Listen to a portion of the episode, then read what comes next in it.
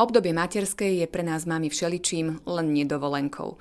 Aj keď sa to nedá zovšeobecňovať, predsa len každá mama asi dôverne pozná únavu a vyčerpanie, ktoré zo sebou prináša starostlivosť o všetkých malých i veľkých členov domácnosti.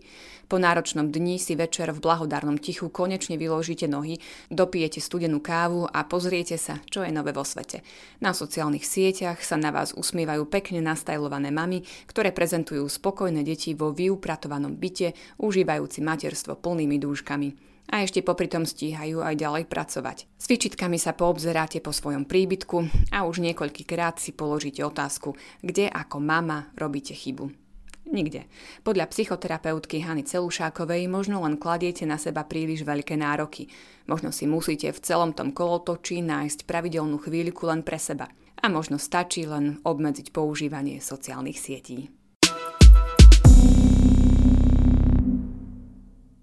Dá sa vôbec materská aspoň trochu priblížiť dovolenke, keď to už má v tom názve? No asi ťažko z počiatku, hlavne pri tom prvom dieťati je všetko veľmi nové, veľmi neočakávané a treba sa veľa učiť, takže ten začiatok býva väčšinou taký chaosený že nie je chyba v programe, ani nie je to chyba na strane mamy alebo otca, ale je to o tom, že musíte sa naučiť žiť s tým svojim vlastným uh, dieťaťom. Ale myslím si, že časom, hlavne s tou skúsenosťou, že to zvládam, že viem, čo mám robiť, viem, čo to moje dieťa potrebuje, už by sa tam to dovolenkového mohlo dostať viacej. A je základ tak nejak si to vedieť aj zorganizovať možno trošku v prípade preťaženia, volať o pomoc, hľadať si nejaké vlastné zdroje a nezanedbávať ich je to v podstate dovolenka síce od práce, ale môže to byť e, nedovolenka od tých ostatných koničkov a príjemných vecí v živote, ktoré sa čiastočne už neskôr dajú robiť aj s dieťaťom alebo v čase, keď sa o neho stará niekto iný. Hovorili ste, že teda je to hlavne pri tom prvom dieťati náročné. Dá sa povedať, že akokoľvek paradoxne to znie, že s tým uh, vyšším počtom detí tá mamička napokon si vie tie povinnosti zadeliť tak, že naozaj si dokáže možno pri tých viacerých deťoch aj oddychnúť? To je taký ten uh, vtip, že keď máte dve alebo tri, tak keď už vám potom zoberú a zostane vám jedno, tak nechápete, ak ste mohli byť v strese, hej, z toho jedného. Ale skôr si myslím, že výhodou toho viac rodičovstva je to, že už máte skúsenosť, že to dokážete zvládnuť. Keď proste ako keby máte zažité, že je to len nejaký algoritmus možných požiadaviek a potrieb, ktoré treba naplniť, a keď sa trafím, tak dieťa je fajn, keď sa netrafím, tak ešte môžem skúšať A, B, C, D, E, ale principiálne viem, že ako rodič som nezlyhal pri tom prvom dieťati a viem sa o to dieťa svoje postarať. A keď teraz plače, tak je to jeho okamžité obdobie nepohody, ale že to nič neznamená o kvalite môjho rodičovstva, tak mám pocit, že je v tom väčšia ľahkosť a samozrejme, to viac rodičovstvo aj prináša tie benefity, že deti sa, keď sú väčšie, vedia prehrať medzi sebou, spolu tráviť čas a že už ako keby ten rodič je ten mediátor medzi nimi. Závisí to trošku samozrejme od toho vekového rozdielu, ale áno, myslím si, že s každým dieťaťom to štandardne ide lepšie a ľahšie. Samozrejme, keď to dieťa nemá nejakú zdravotnú komplikáciu alebo niečo, čím by sa to zhoršilo celá tá situácia žene sa s príchodom dieťaťa zmení život, nemôže už veľmi rátať s tým, že všetko bude tak ako predtým. Ako sa vyrovnať s touto zmenou? Zreálniť si to, že ten život po narodení dieťatka nebude môj súčasný život plus bábetko navyše, ale že to sa môže výrazne zmeniť celý rytmus rodiny aj života.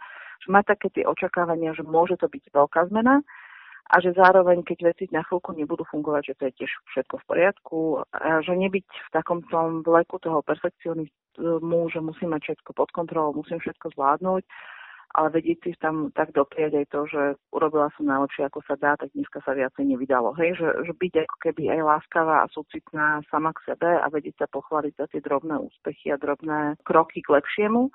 Narodení dieťaťa sa dá, že je to jeden z najväčších stresorov v živote, aj keď je to pozitívny stresor, ale je veľmi významný a stávanie sa mamou znamená veľkú životnú krízu, takúto rastovú krízu, že sa stávame zrazu dospelými v takom inom zmysle, že zodpovedáme za život niekoho iného ktorý je na nás 100% závislý, čo je veľký záväzok, ale na druhej strane je to obrovská radosť, ktorá sa nedá až tak úplne sprostredkovať, kým to človek nezažije, že ako krásne je mať to dieťa a má to jeho bezvýhradnú lásku v tej chvíli, že, že je to náročné, ale veľmi krásne.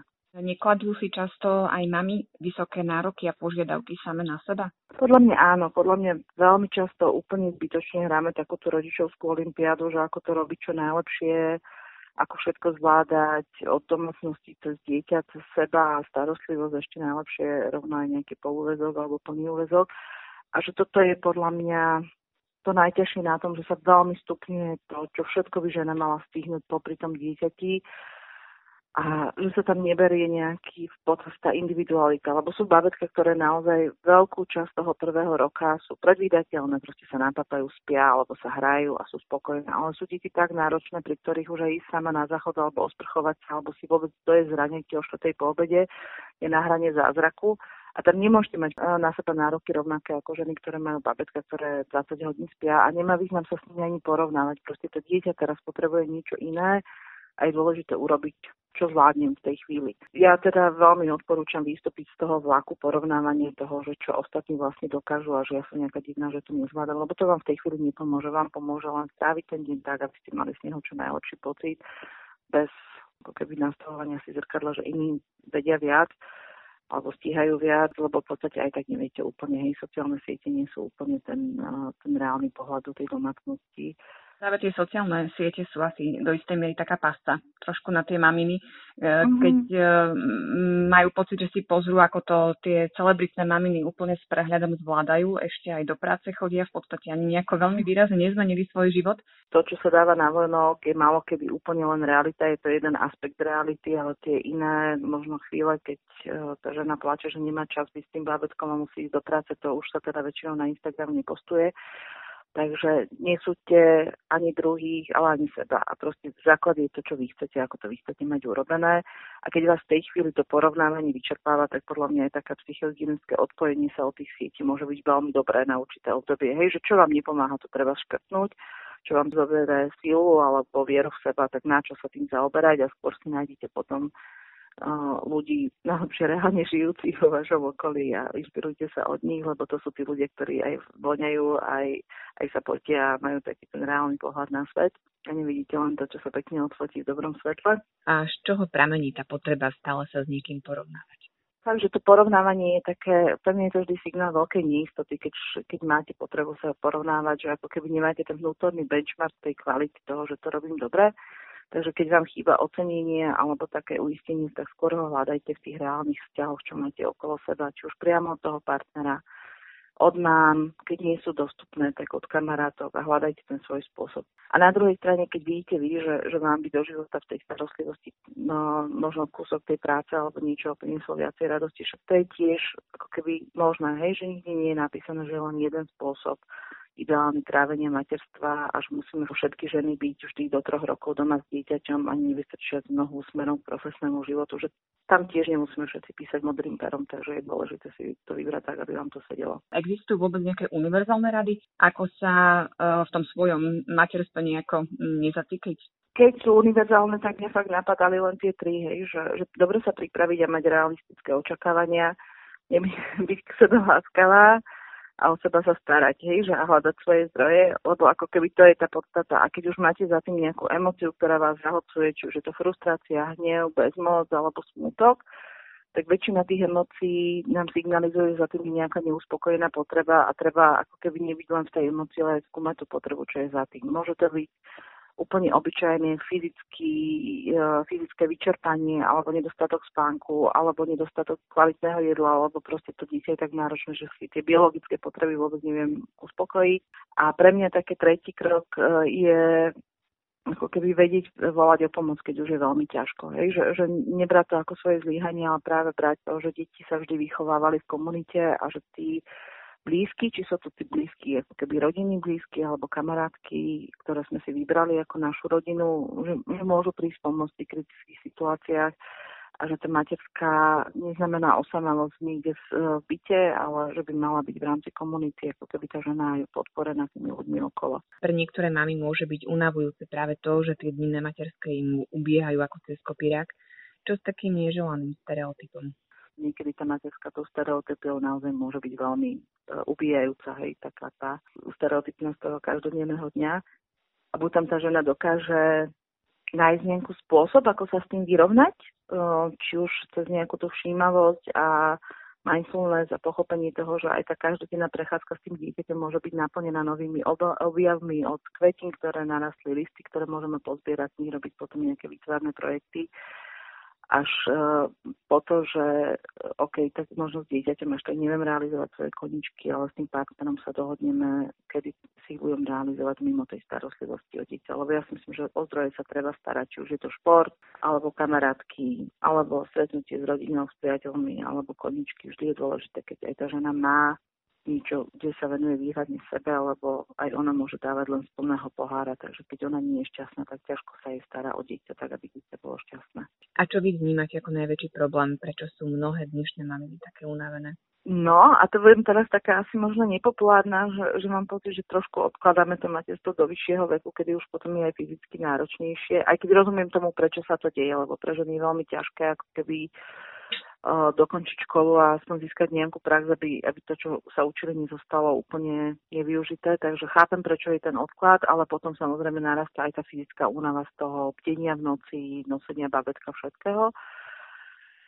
A podľa mňa druhá, druhý taký zdroj tej únavy je fakt tá potreba výkonu. To robí to čo najlepšie. A taký ten tlak, pod ktorý sa dostávame, že musíme ustať všetky tie role a byť naďalej perfektná žena, ktorá sa o seba stará a mať dokonalú domácnosť a dieťa mať 100% vystimulované ideálne už od tehotenstva a následne teda po porode rozhodne všetky projekty, ktoré sú možné, treba aplikovať.